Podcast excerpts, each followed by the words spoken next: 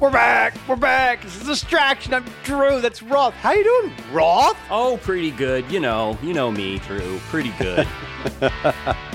I uh, I had a big. I was arguing with Barry this morning, Barry Petchesky, our deputy editor, because I couldn't think of what essay to write for the Jamboree for tomorrow. And I was like, what if I just go on a, ti- a diatribe against the word fine? Because I hate the word fine. I think it's fucking useless. And he's like, well, won't you just say acceptable instead? I was like, yeah, but people say fine. It's annoying. Nah. And we, we agreed that I should not use that word. I should not do that essay. So That's a I'm not doing that essay. process. Is getting so you can uh, say- corrected by Barry before you even start writing. Well, that's the point. It's like I was like, oh, I can't think of anything to write.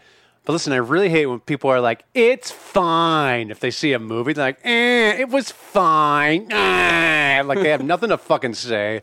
Just shut the fuck up. Don't even tell me you saw the movie. But anyway, uh, he was like, "No, that's that's really not good enough to support an entire thousand word essay." He's I'm like, sorry, it's not a Drew." bad idea. I would, but it's, it's, it's. I would say that it's fine.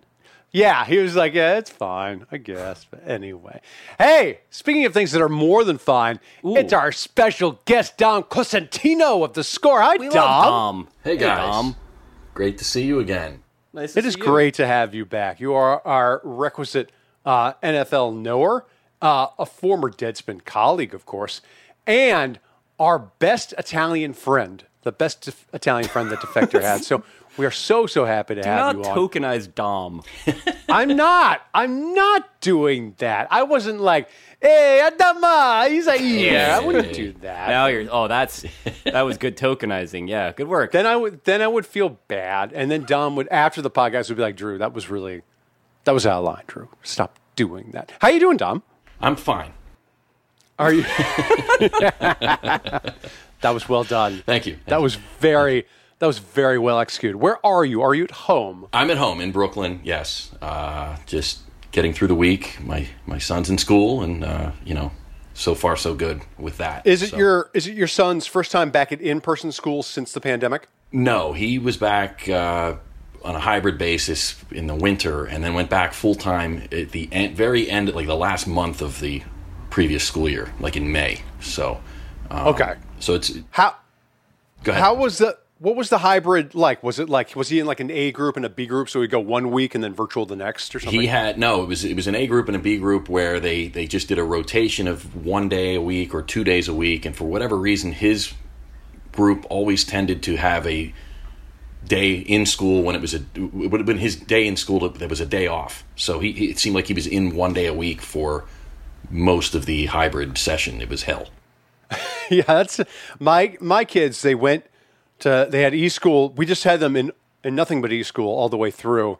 But the, all the school district always gave them Wednesdays essentially off. Like like the elementary school would go till like ten thirty in the morning, and then for middle school and for high school was independent study day. So they would have to do work, but they would basically they would not have to go on any Zoom calls. And it was like it was kind of this great innovation. And now they have to go to actual school on Wednesday and like pay attention and like this fucking blows. Yeah, I feel like that's going to be a hard one to claw back. Like once you get a kid used to the idea of just like fuck around Wednesdays, like replacing that with like just another rock solid like eight hours of sitting in a classroom is not really going to fly. I don't think.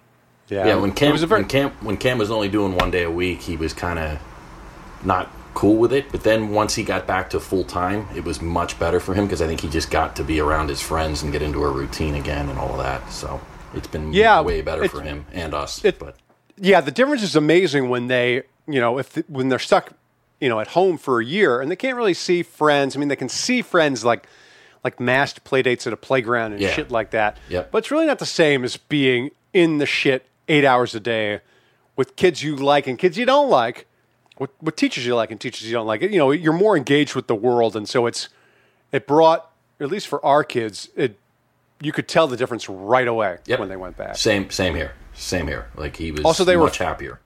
Also, they were fucking exhausted. Yeah, that too. just absolutely fucking exhausted. Hey, would you like to talk some football, Dom? Or, Sure. or do you want to start off by talking about the fact that Ben Simmons is big mad and doesn't want to play for the Sixers anymore? We could do we could do that. Sure. Yeah. Let's go, Ben All right. Simmons. All right, let's well let's talk about basketball first because Ben Simmons uh, threw uh, the dreaded Woj bomb this week. It was reported that he will not report to Sixers camp, staging a holdout, and uh, and won't go. So, both of you, since you are both innate basketball knowers, not not unlike a a, a Sherwood Strauss, I would say, like really that knowledgeable. uh, uh, Dom, do you think uh, that he will be in a Sixers uniform by the time the NBA season starts, which is only like a month from now? I don't because I think the NBA is kind of a you know the one league where players have that kind of power. I think to force teams' hands, and if, I don't know what the Sixers can do to entice him to show at this point. I feel like only good players have the power to do that, and I don't know if Ben Simmons counts because he can't He's, even fucking. oh, he's it. really good. He's Yeah. like just he's just also a mess. I mean, like this is, but it's weird. Like I think they're gonna wind up. It's like they've already had to do this with trading Markelle Fultz, and it's like having a guy that like clearly could like with a super duper high ceiling, who's also incredibly broken from one moment to the next. Like Simmons isn't as messed up as Fultz was, but at the same time, like he's not like whatever it was that they thought they were going to get for him, you know, after the the playoffs, even like you know after the disastrous showing in the semis, like I, I don't know that they're going to get that now. And the only teams I ever see him connected to are teams where I feel like he'd get traded there and then he would just hold out because he doesn't want to live in fucking Minneapolis or Sacramento. and you know, like that's.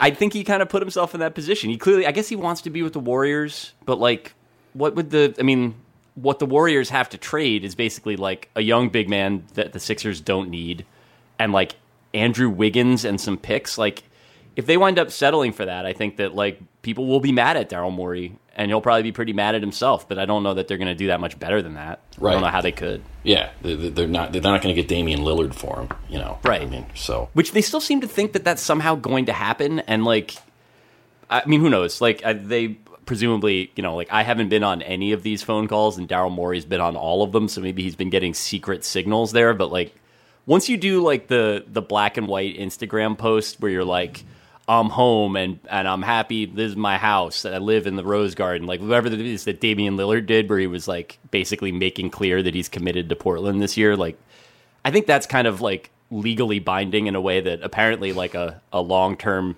uh, rookie max contract is not. Like I just think he's gonna that's an obligation. It is. It, it'll be interesting. Actually, to me, it'd be an interesting litmus test if he could force a trade because then it would. Like I think it's different from James Harden demanding a trade because James Harden was, you know, is someone who's won an MVP and does not have many problems shooting the basketball.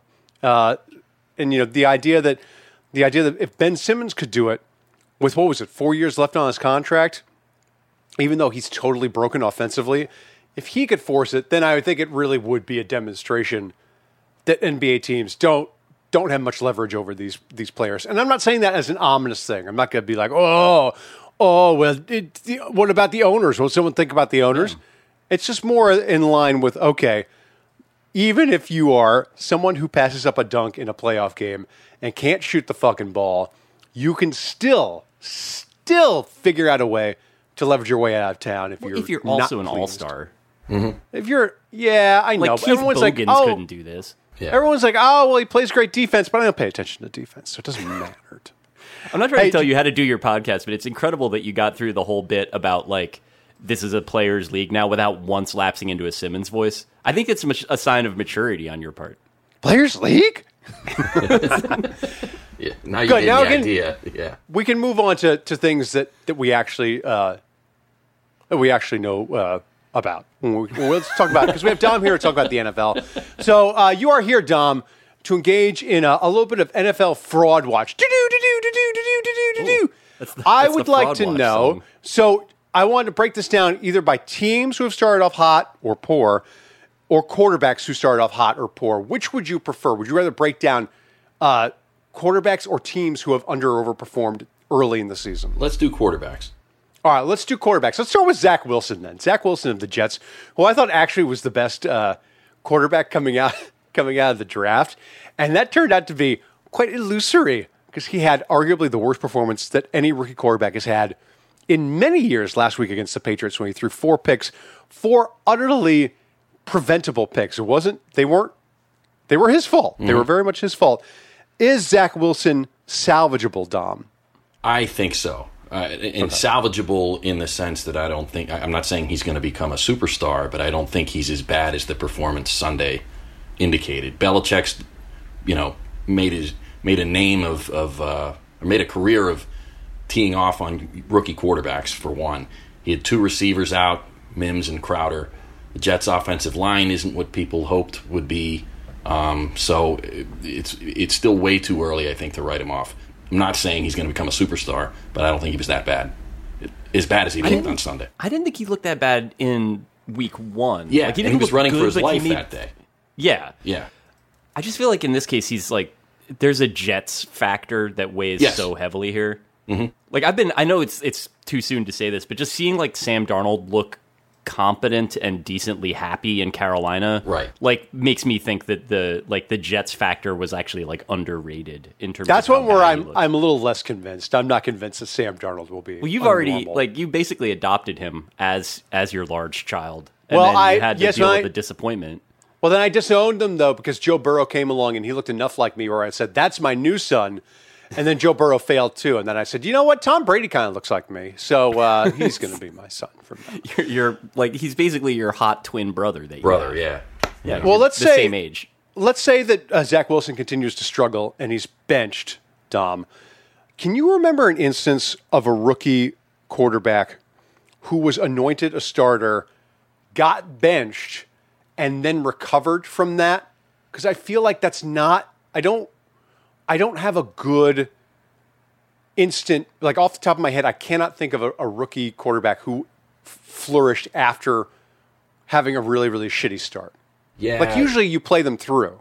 Yeah, yeah, I think you'd have to. And the, and the Jets really don't have a, a backup with any kind of experience either. Um, so they're, you know, it's not like they have a, a, a, a Ryan Fitzpatrick they can turn to.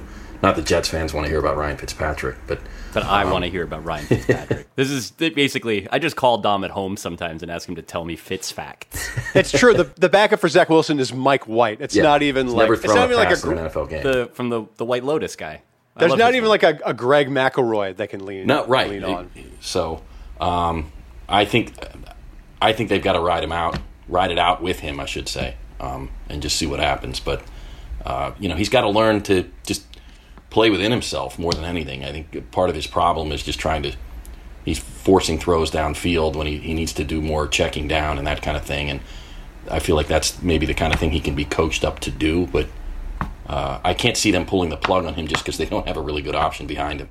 I just I worry. Same thing as sort of happened with Darnold is that like I don't think they're gonna they're gonna bench him, but I worry that like a couple of seasons of going, you know, now it would be like two and fifteen or whatever. Like I can't imagine that that does anything for anybody's development. Like beyond the the reps and stuff like that. Like just getting your fucking ass kicked every week and like making mistakes and knowing that people are mad at you and stuff. Like I, I think that's part of like why you wouldn't like why teams wait to start rookie quarterbacks traditionally is that like they want to make that transition as easy as possible. Once you start one, you can't. I, I don't know if this counts under your rubric there, Drew. Does like Alex Smith qualify to you in that regard? Because like he, they started him for years, and then he lost his job, and then he like got it together once he wasn't there anymore to a certain extent.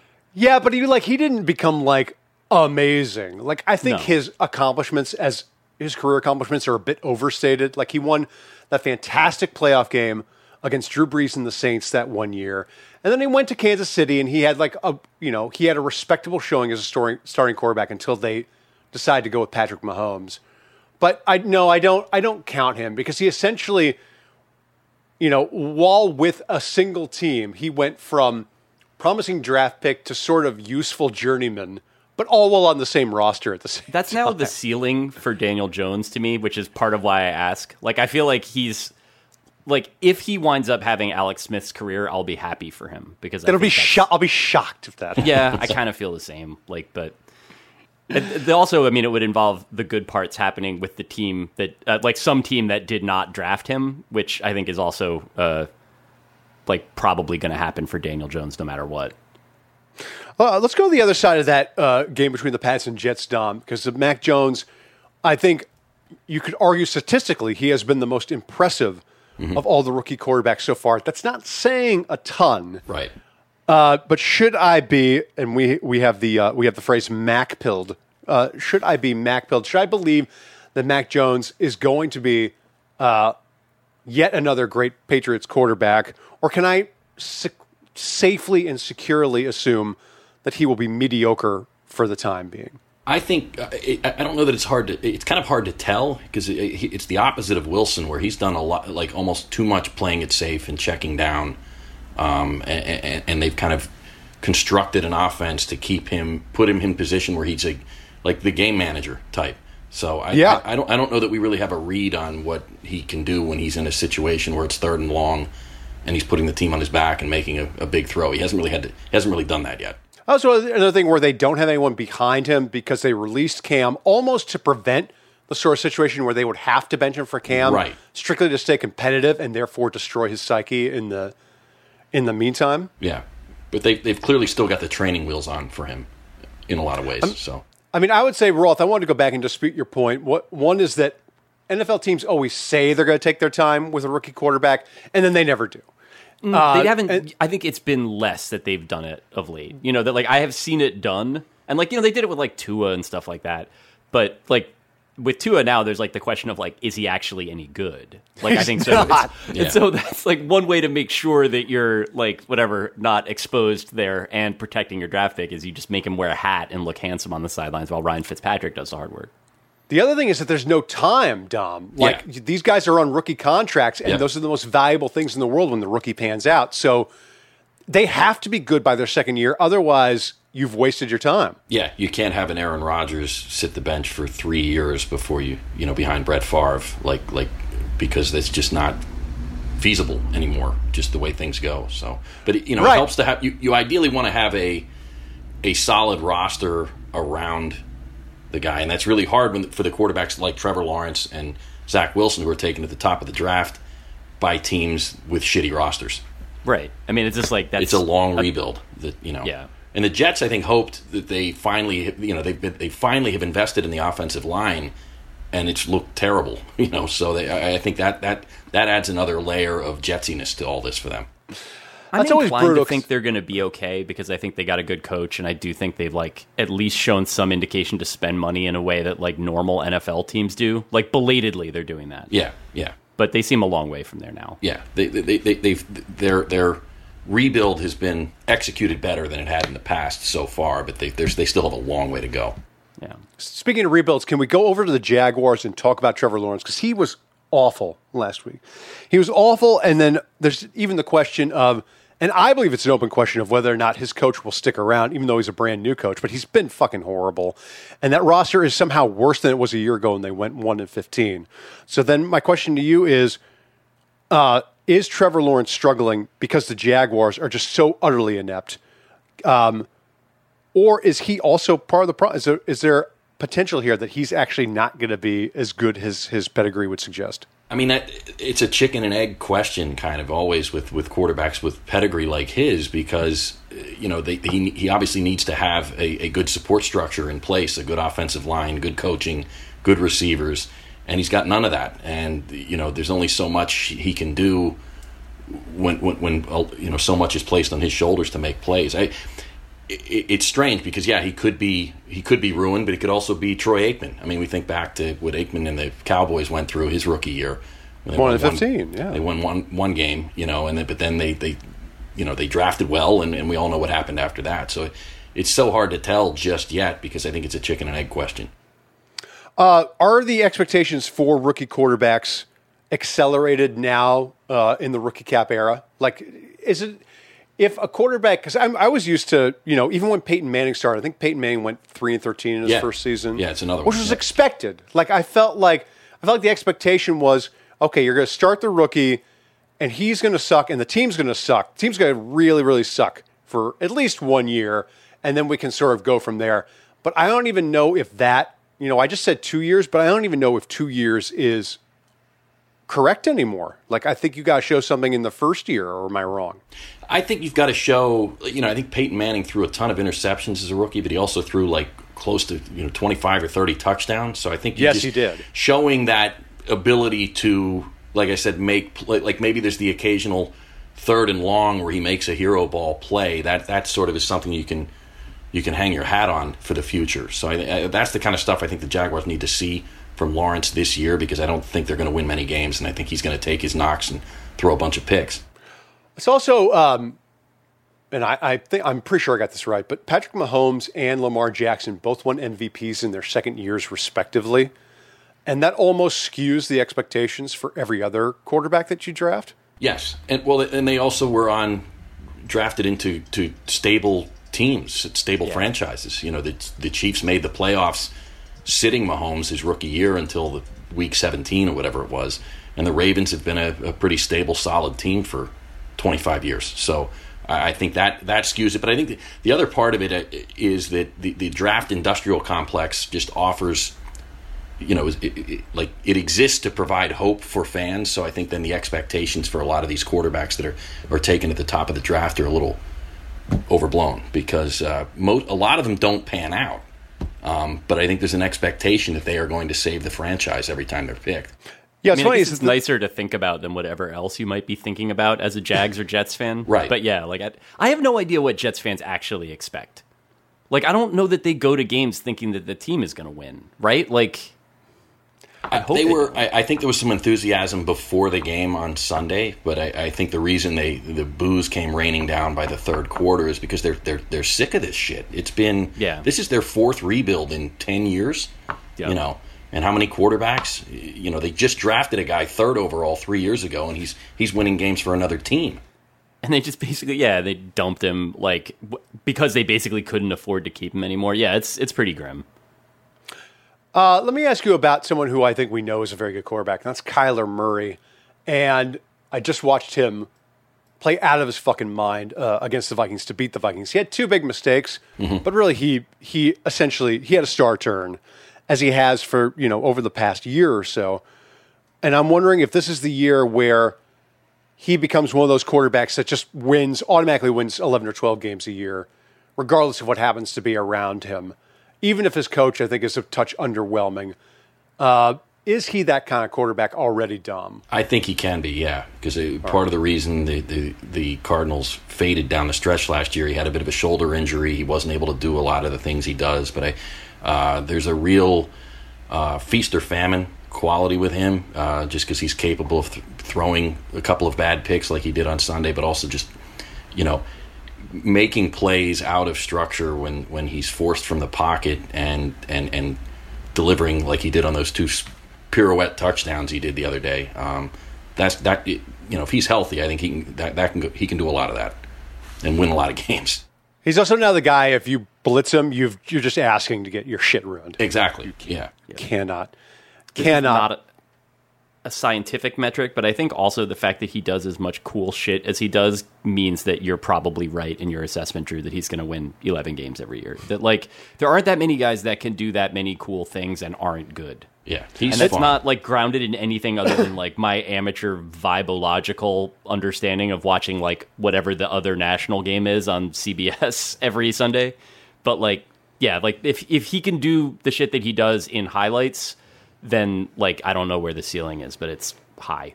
No, it, it's true because like once you once you see players who can do like make those cool plays, like there's never been a Daniel Jones play where you're like, oh, oh, that is that is that was so fucking cool. If he can do that, he can do anything. Like that's actually a fairly decent metric. Not to go all Simmons on that's, you about That's it. the magic of like the Daniel Jones experiences. That even when he does things that are cool, like when he has like a seventy yard run, like he ends it by like falling down as if he got shoved out of a car. like it's just like his special element. Uh, let's take a break and come back and open up the Funbag and all that stuff.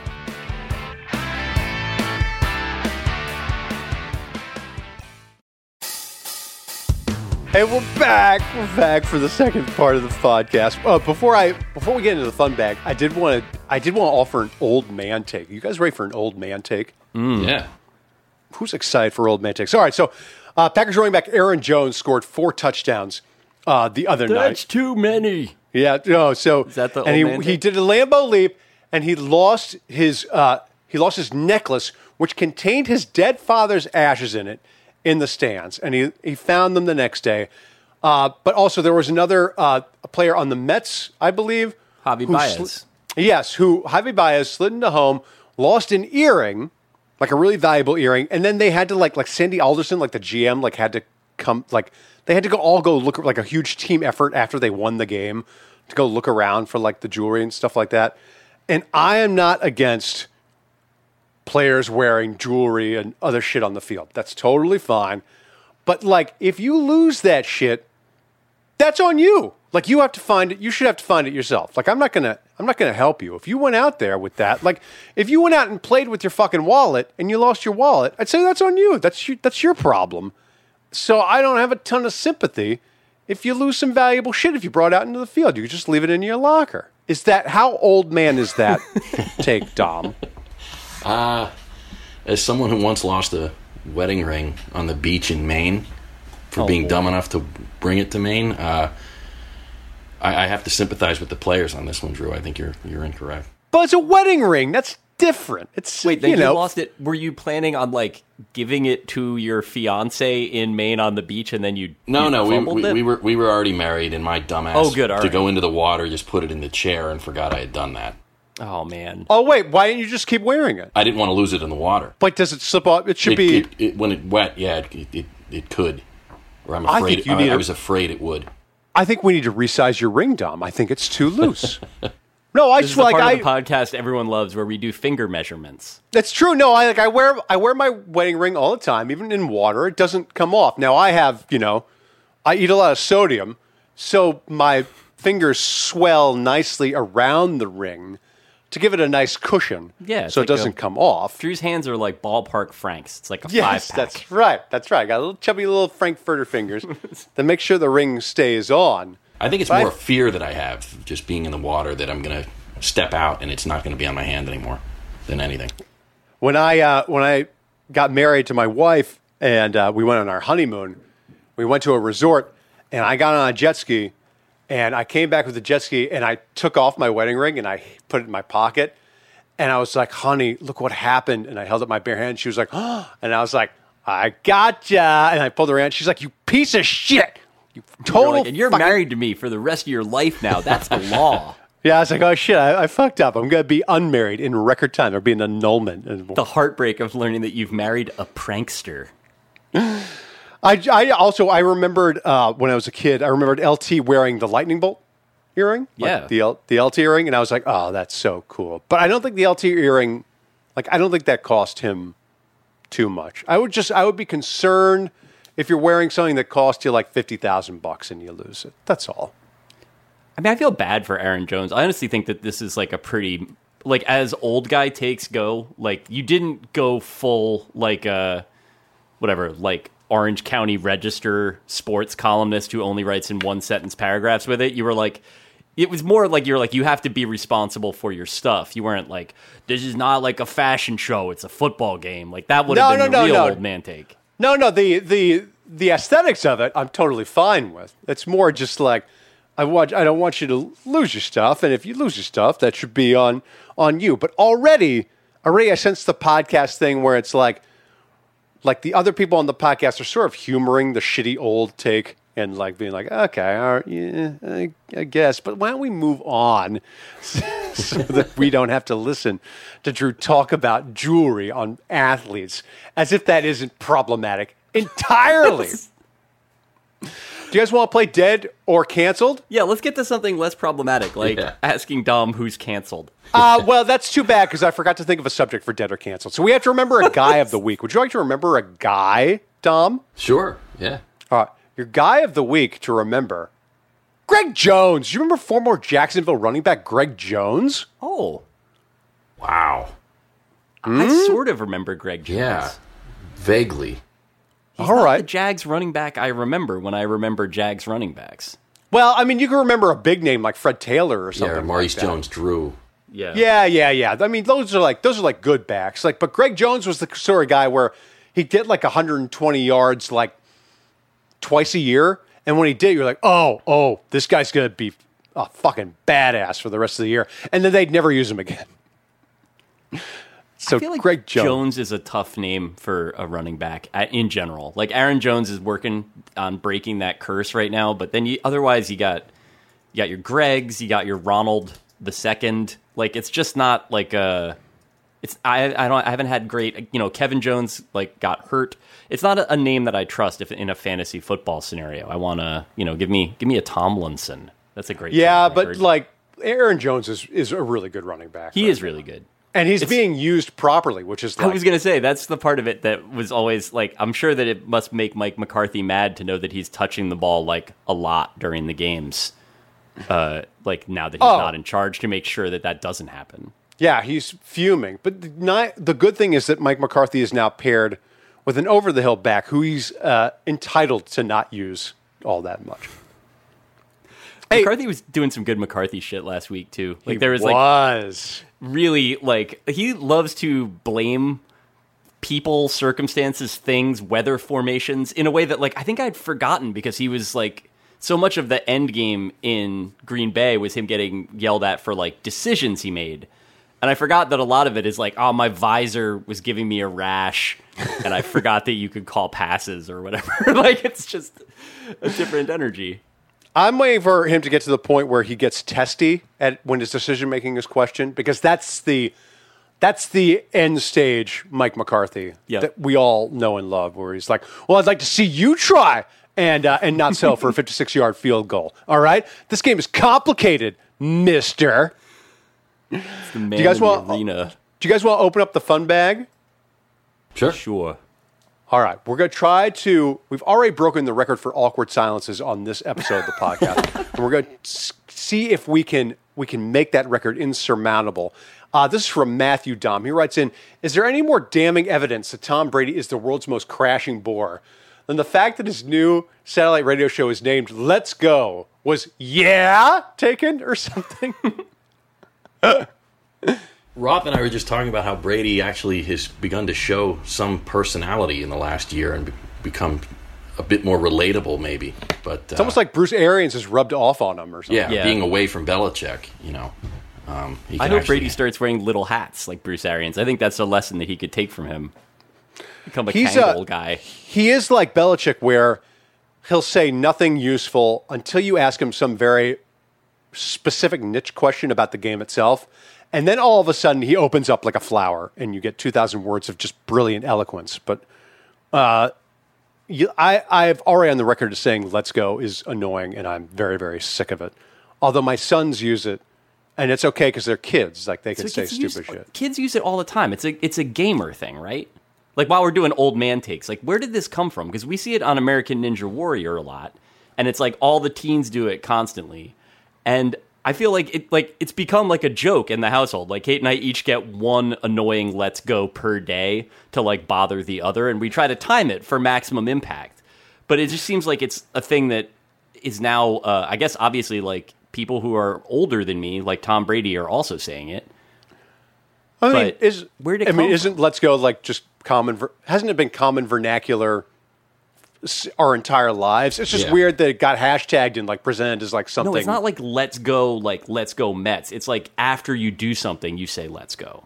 That's true. It's not- celebrate it. It's not pr- beforehand. Yeah. Yes. Or or let's fucking go. If you really want to put emphasis on the syllable. Dom's Hey, wisely was staying out of this one. I think Another side. Fantastic. Hey, uh, here's a good one. Uh, Dom, Mike writes in How has AI not made its way into NFL play design? I'm no computer scientist, but it seems like it would be the perfect opportunity to create plays based off actual data instead of what some meathead coach thinks might happen. Or are there just too many variables to account for it in football? Why is there not? Well, first of all, is there any AI play design in football right now? Could there be AI play design and AI play calling? I think there could be, yeah. Uh, now that they have the player tracking data to work with, and that there's so many possibilities that presents, I think they, they could they could do it. Yeah, Could they, but would they? um, yeah. I think you've got like I, I can see a coach like John Harbaugh or Kyle, Kyle Shanahan doing it. You know, I don't know that Mike McCarthy would, but uh, yeah, Definitely I, I not think, Mike McCarthy. I think you have like some some younger forward thinking coaches that would that would certainly be open to anything like that. for sure. Is it do possible like- that they're? Oh, sorry. Go ahead, Roth. No, I was just gonna. I was gonna do sort of a meta commentary on how bad people are gonna be if it ever happens. So ask your actual question about the thing itself. No, I think that would that would be the same thing. Where if like if someone was ever like if a team was ever like we're not going to have a designated play caller, we're actually going to run it through, uh, you know, an algorithm, and we're going to call plays that way. I think people would be mad, and I'd insanely mad. They'd, they'd be really mad. It might totally work, but I think they'd be mad. And also, I wor- I, I wonder if coaches would be willing to grant that agency to a machine instead of being able to take credit for their own masterful play designs. Yeah, they they may not. They might maintain veto power over the machine, but I think they, they, they, they would allow perhaps the machines to, to provide input, if that makes sense. Yeah. Why I mean, haven't I they done it yet? Don't they have the power to do it now? They may be doing it now. You know, in terms of uh, just it may not be for play design, but you know when they consider things like win probability or you know like on a fourth down call, that kind of thing. Um, I think a lot of that is already going on. Yeah, Yeah, could be that- Detroit Lions information, and we don't know it. No, no, I, I know, I know that, and, and Harbaugh has said he's used that in the past. But I'm talking about like exact play design. Like, like, do you think there is a team out there now that does have a little computer that says run a draw, like like third and six or something like that? I don't know if we're, it's, if we're there yet. I mean, just to see the way that it's used in baseball, I don't think that they're going to get there in the NFL. There's so many Because- like, variables involved. Not at that granular level, yeah, because there's so many variables, and then also because like the the way that like that sort of data gets used in baseball is like basically like a group of people in the front office creates sort of like a dossier for the manager to look at and then the manager either does or doesn't do the stuff that's recommended in it. But it's not like for like pitch sequencing or like stuff like that. The idea of like you know and assume here that marvin is an acronym for something that like your robot marvin that calls all your plays. Like it's not going to be like giving you like I don't think that that's like feasible or like that any coach would want to go along with that. If it was just sort of like instantly assessing the algorithmic probability of like a draw play working on a second and six or whatever like I'd hope that that wouldn't be what it would be. I just to me like I wonder to what extent Dom would know more about this than me, but like I can just see like culturally there being a great deal of resistance to this just on principle in a lot of NFL front offices. Like as bad as the discourse is in baseball about like nerds ruining the game or whatever, where there is like I think some element in which like nerds have made baseball worse, like mostly through like payroll shit.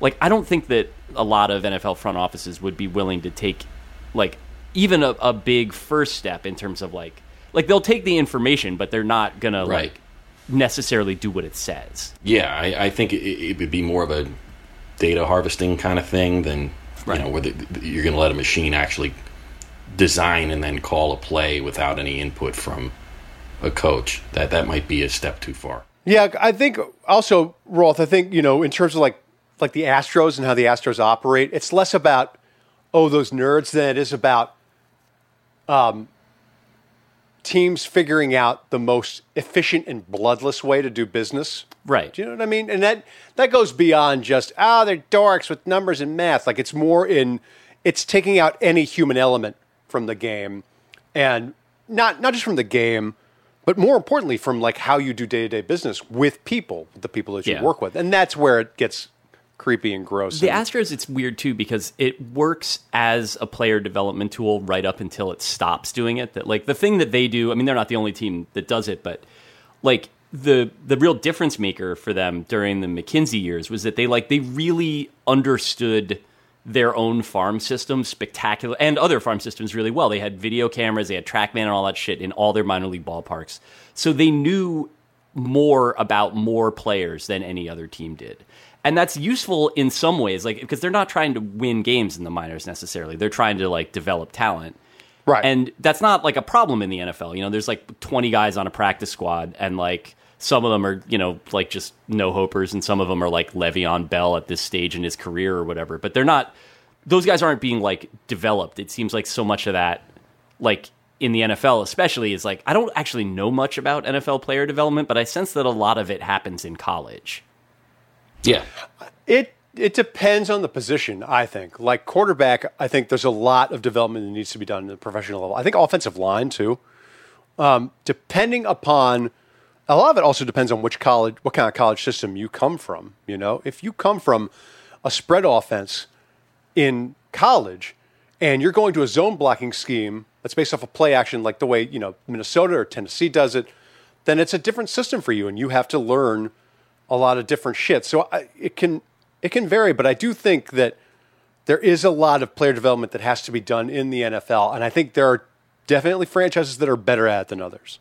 Yeah, and uh, you know Alabama's a program. They produce a lot of NFL players now for for the reason Drew just stated. That they, I think they do a good job of developing them for to play at that next level. But yeah, a lot of it happens when once they get to the league, and I think the the player tracking data and a lot of that stuff is influencing how teams get. You know, that's kind of the, the new frontier here. Um, is how they can develop these players once they have them because of all the data they now have. I also wonder if if there's someone outside the NFL who's already working feverishly to create AI play design and play calling systems so they can sell it for a mint, obviously.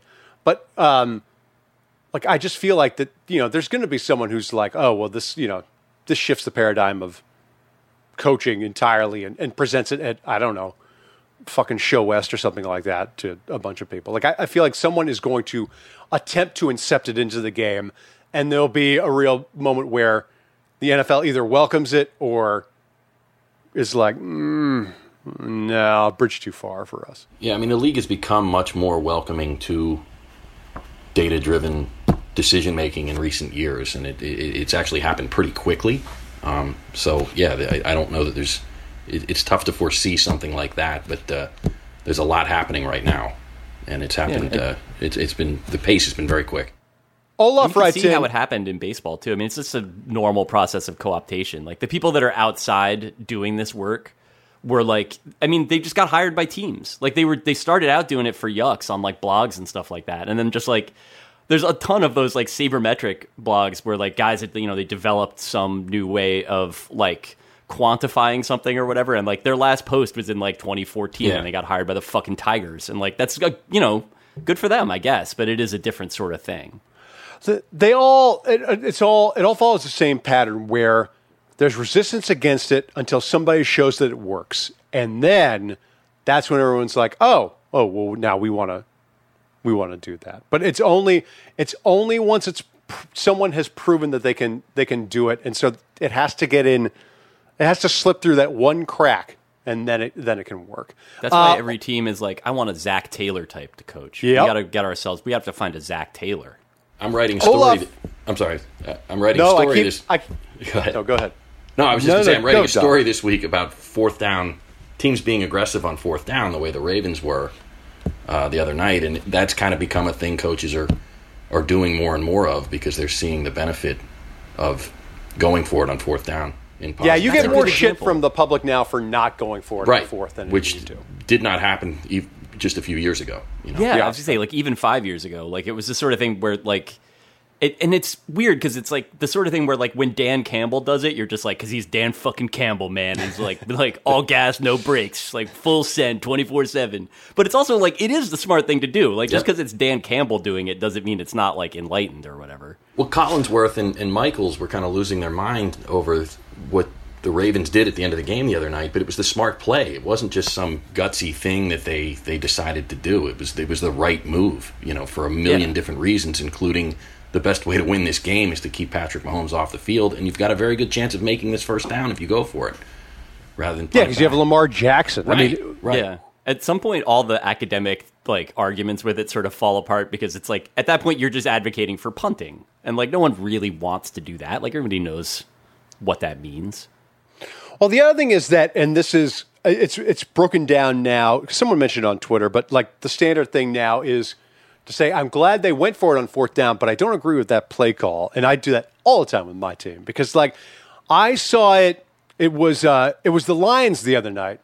They had fourth and one, and of course they lined up Jared Goff in the fucking gun, which drove me nuts. Like I don't, I I hate it when just on principle, if you're a yard away from a first down and you voluntarily snap the ball back so you're six yards away from a first down, and that's how you start your play, I think that's very bad, and I don't like it, especially if there's a fucking empty backfield, which my team has done in the past. The Steelers do a lot of that too, and, and that, you sound exactly like me watching them do it. So ah, drives me nuts. Olaf writes in. Olaf finally gets his letter in. I am a tall person who walks pretty fast. What is the etiquette for when you are behind a slow person or slow people and you want to walk around them? I just book ar- around them. Some, I'll walk into the fucking street to pass them, Tom. yeah, I do that too. I kind of wait for my moment. Um, you know, eh, because this happens a lot in New York, but uh, you know, you wait for your moment when there's a space. It's I feel, I feel like a a young Le'Veon Bell looking to find the hole. You know, I'm waiting so patiently. happy that you're saying this. Like, this is so liberating. I have the same thought, and I'm always embarrassed by it. Yes, yes, But it's but- the same way, to, especially because I'm fucking late for everything. So half the time I'm going to the train, it's like I'm a punt returner, and everybody is trying to like obstruct me from catching the queue and arriving only seven minutes late, as opposed to like 17. No, no uh, I, I, I have this feeling like you know, if I make the move, am I gonna bump this person? And and you know, there's this nervousness of, of, of waiting to make that decision. But as soon as I find an opening, I'm I'm bursting through that hole. It's I also up blockers. noticed- That's the I- way. I also have experienced the opposite thing because I have children, and children can be a little bit slower, and you can feel someone coming. Yeah, yeah. Like you feel the heat coming on you, and you're about to get tailgated, and you're like, and like I have had my wife be like, "We have to move out of the way for these people," and like I like I, I'll do I'll do it now, but in the beginning I was like, "I'm not moving for nobody. they can fucking wait." But like the Like, people who don't as have, hell at walking. If they, The- they the- can they like it or they can lump it. but the people who have no pocket awareness of the fact that I'm behind you and I need to get around you, and you can't sense me breathing down your fucking neck so you can get out of the way. The worst is Oh, the, is it- the worst are the people who seem to sway. It just as you're about to make the move, they kind of sway in Yeah. front of you somehow. Like they, you know what I mean? Like they just cut you off. And I, boy, Yeah. I, I, I really hate that. Like Yeah, they I give get you frustrated no. with people who don't. I mean, they're doing that because they don't know that I exist. Like they don't like they're just like on their phone or they're having a conversation. But yeah, those are the people that I'm maddest at over the course of an average day. It's just like some lady going home from work, like just having a normal day, who keeps like veering in front of me as I'm attempting to whatever make Stop my move. drifting into my lane, please. Yeah, because I always think they're doing it on purpose. Like I know they're right, not, right, but I'm always like, oh, they're trying to fuck me by closing up the space so I can't get past them. That piece of shit, and they're on their phone. Ah, we get so mad when they're on their phone. You want to do one more question, or Yeah, why should not? we bail? Yeah. Ooh, all right. Ben writes in when you moved to the DC area. He's talking about me. How did you decide which local TV news you watched? Growing up in the DC area, our family watched Channel 9 with Gordon Peterson because of the weather person. Might you ask some of your comrades at Defector why they chose the local news stations they watch? Okay, so this assumes that we watch local news, which we probably don't. But I did for a while when I lived in New York. Dom, do you watch your local news? How did you choose which New York station uh, you watch for local news? I don't so much anymore, but when I first moved here and before we had a child, we, we would have New York One on in the morning. And, I, you know, I, there's something about uh, Pat Kiernan and, and that group on New York One. And I, I, I think they cover the neighborhoods fairly well, so it was, it was just, uh, that's sort of why we chose that one. Everybody Yeah. loves Pat Kiernan. That's like also like real news you can use, which is good. Like so much of the local news here, and I think it's probably true everywhere. Like again, I've only ever seen it like at the house I grew up in and at my in-laws' places. Is that like it's just like who got murdered near you, Right. Every day, and like that's the entirety, and then weather and sports. In a house, this And, house like- caught on fire, you know, that kind Right. of thing, you know. It's also, like, uh, I think like New York One can actually like help you with your commute. Like you're gonna get like Yeah. information that might actually have some utility to you. yeah, because a lot of times it'll be like, what drugs should your children be afraid of this week? We'll find out. Yeah, there's there's none of that sensationalistic nonsense on New York One, and I, I think they, they cover the neighborhoods pretty well. Roger Clark's very entertaining, um, so we've just watched my- less of it now that we have a kid. But th- that's what we watched when I came. When to my here. wife and I lived in New York and we didn't have kids, we, we watched Channel 4 News with Chuck Scarborough and Sue Simmons. And we were like, oh, they're our friends. And then we moved Simply to. iconic. Yeah, and then we moved to DC and we had Jim Vance, and I, I think he's still there. And like he was always like, hey, here's what happened today on news. He was like very smooth and elegant. We like Jim Vance a lot. But you get like, mm-hmm. you have that thing where you get older and you get like attached to the local news person, like, oh, they're, they're, they're my they're my friend in town. They know This all is the about man who tells me who got murdered. It's my That's buddy Chuck. I one thing that always stuck with me, about, like of all like McQuaid's tales of Philadelphia, is his assertion that the most famous people in Philadelphia are the newscasters. This is true. And I think that that's it seems kind of unique. Like Dom, you probably could speak to that a little bit, but Yeah, like, no. is, when I lived down is there, it that- really like different? Yeah, like the hear? gossip pages, you know, in the, in the, the, the Daily News and the Inquirer, the, the, the stuff they tended to get were the restaurateurs, and, and, and it was about the restaurateurs and, and, and the, the TV news anchors because they were they were like the famous people around town. I think in the heartland it's true too. Like I think whoever is the anchor in Indianapolis or something, Bob Hanson Jansen or whatever the fuck. Like I'm sure that they are big, big fucking deals in small town America. Yeah, there's a great bit in um, that Sam Anderson book about Oklahoma City, Boomtown, which I liked very much, where he talks about a guy who's like the sort of like the alpha weatherman of that. And it's like so much of that job in Oklahoma is like being in like, it's not like the haircuts that do it here where you're just sort of like, it's going to be humid again. Sorry, everyone. Like in Oklahoma, it's like you're in a fucking command center giving people life or death information about like tornadoes. And Yes, that's sir. like It's rather months important. out of the year you're doing that and so like this guy had the fucking weight of the world on his shoulders like the like it was so it, it's a great little like profile like there's you know a lot of different characters sort of in the book but it was like it never occurred to me that it would be hard to be a tv news person like i always just because here it's like i feel like sue simmons shows up like three minutes before that shit starts and just like sits down and reads it and then it's like see ya and like just goes. Yeah, He just gave Zoom the finger, so I just I want did. that. I did. Well. Steve Simmons also is like, I mean, another one of those people that like, yeah, a trusted voice, but also someone who's been like caught on uh, video yelling at people a lot. oh, has she? Didn't uh, Bryan Curtis wrote that story about Dale Hansen down in Dallas that he would do the six o'clock news, then go to the bar, and then there was one night when he the, the, the, he he you know was having such a good time at the bar, he realized the broadcast began, and he but he raced back and sat was back in his chair, did his whole sports routine like like nothing had happened, but he he'd been drinking beer for like five hours. Yeah, I mean that sounds he did that regularly, perfectly Dale apparently. Hansen Yeah. and perfectly yeah. He seems like the I, I don't know that they're making him like that anymore, which is weird. It's like I've never I've only seen like the same clips that everyone else has, and I read uh, like my buddy Mike Piellucci wrote a little profile of him on his last day, and he seems like a very likable and like uh, like actually like a fairly insightful guy. Like I think he was just like really dedicated to like hanging out with the boys and being on TV, and he's like aware that he like fucked some stuff up in his life as a result. Like there's more Yeah. thoughtfulness there than you'd think, Right. But also just like the I don't know, like I don't think that uh, there's a lot of guys that would drink beer for five hours and then go back on TV for better Yeah. or worse. Like I feel like I- we yeah. might be more entertained if there were. I used to definitely know like local sports guys like Warner Wolf in New York and shit like that. I could not name any of them in, in DC. Dom. Yeah, yeah, it's a different different breed now. You know, I I just think that the sports broadcasts on local news are, are pretty pointless now. Anyway, just Yeah. in today's age, that Yeah, it's just you so know, far behind. You're not tuning in, right? You're not tuning in to get the the, the, the National League scores at, at eleven thirty. You know, Right, whatever. and like Right. when they're happening and stuff like that. The idea And- of just being and like why the Mets are news- losing right now. Like, and why get you, your man. news from why get your news from those people when you can listen to a podcast? I mean, really? When you think- Yeah, if it's something as professional and polished as the Distraction Podcast on Stitcher and Stitcher Premium, come on. Oh, oh! TV Did you say complete- Stitcher Premium? Because Brandon. Nix is our producer and engineer.